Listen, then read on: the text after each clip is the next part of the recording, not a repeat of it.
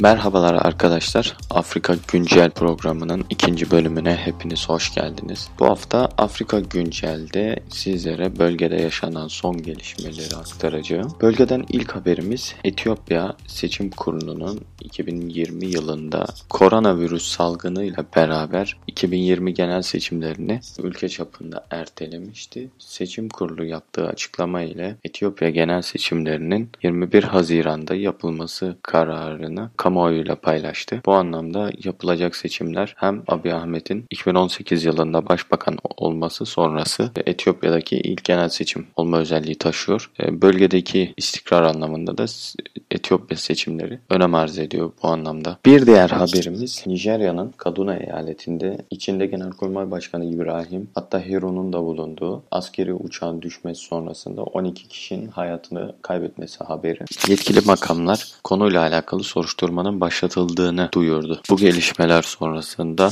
Nijerya'da yeni Genelkurmay Başkanı'nın kim olacağı sorusu da merak edilen konular arasında. Geçtiğimiz günlerde İsrail'in Filistin'e karşı saldırılarının artması sonrasında Güney Afrika lideri Ramaphosa Filistin'e destek mesajı yayınladı. Bununla birlikte kıtanın Fas ve Moritanya gibi Kuzey Afrika ülkelerinde binlerce kişinin de katıldığı Filistin destek gösterileri gerçekleştirildi. Bölgeden bir önemli haber Doğu Afrika ülkesi olan Kenya'dan. Kenya'da geçtiğimiz günlerde 2.8 milyar dolara mal olan Lamu Limanı faaliyetlerine başladı. Limanın açılışına e, Kenya Devlet Başkanı Uhuru Kenyatta da katıldı. Faaliyete geçen limanın özellikle Mombasa limanındaki yoğunluğu azaltacağı düşünülmekte. Bununla birlikte liman Sahra-Altı Afrika'nın en büyük derin su limanı olması anlamında önem arz ediyor. Ayrıca limanın hayata geçmesiyle bölgede yeni işbirliklerinin ortaya çıkabileceği de söz konusu.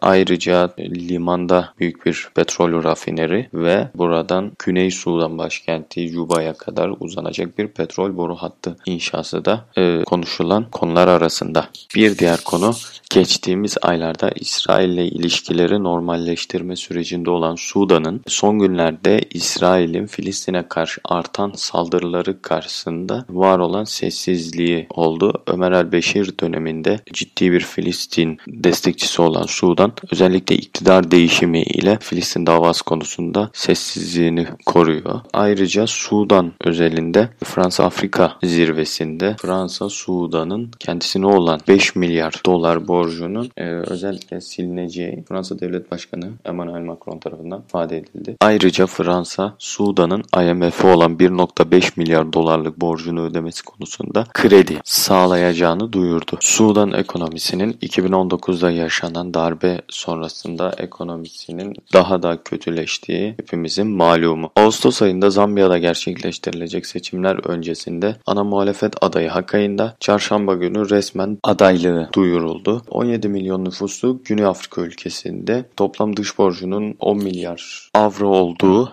tahmin ediliyor. Bir diğer haberimiz Avrupa Dış Politika Sorumlusu Joseph Borrell Perşembe günü yaptığı açıklamada Mozambik'te yükselen ayrılıkçı hareketlere karşı en kısa sürede askeri eğitim ekibi göndermeyi düşündüklerini açıkladı. Ee, bildiğimiz üzere Mozambik'te 24 Mart'ta sahil kasabası olan Palma'da baskın düzenleyen ayrılıkçılar e, yüzlerce insanı katletmişti. Mozambik'in kuzeyindeki yaşanan son gelişmeler nasıl e, sonuçlanır hep birlikte e, izleyip göreceğiz. Bizi dinlediğiniz için hepinize teşekkür ederiz. Bu haftaki programımızın sonuna gelmiş bulunuyoruz. Haftaya tekrardan görüşmek üzere.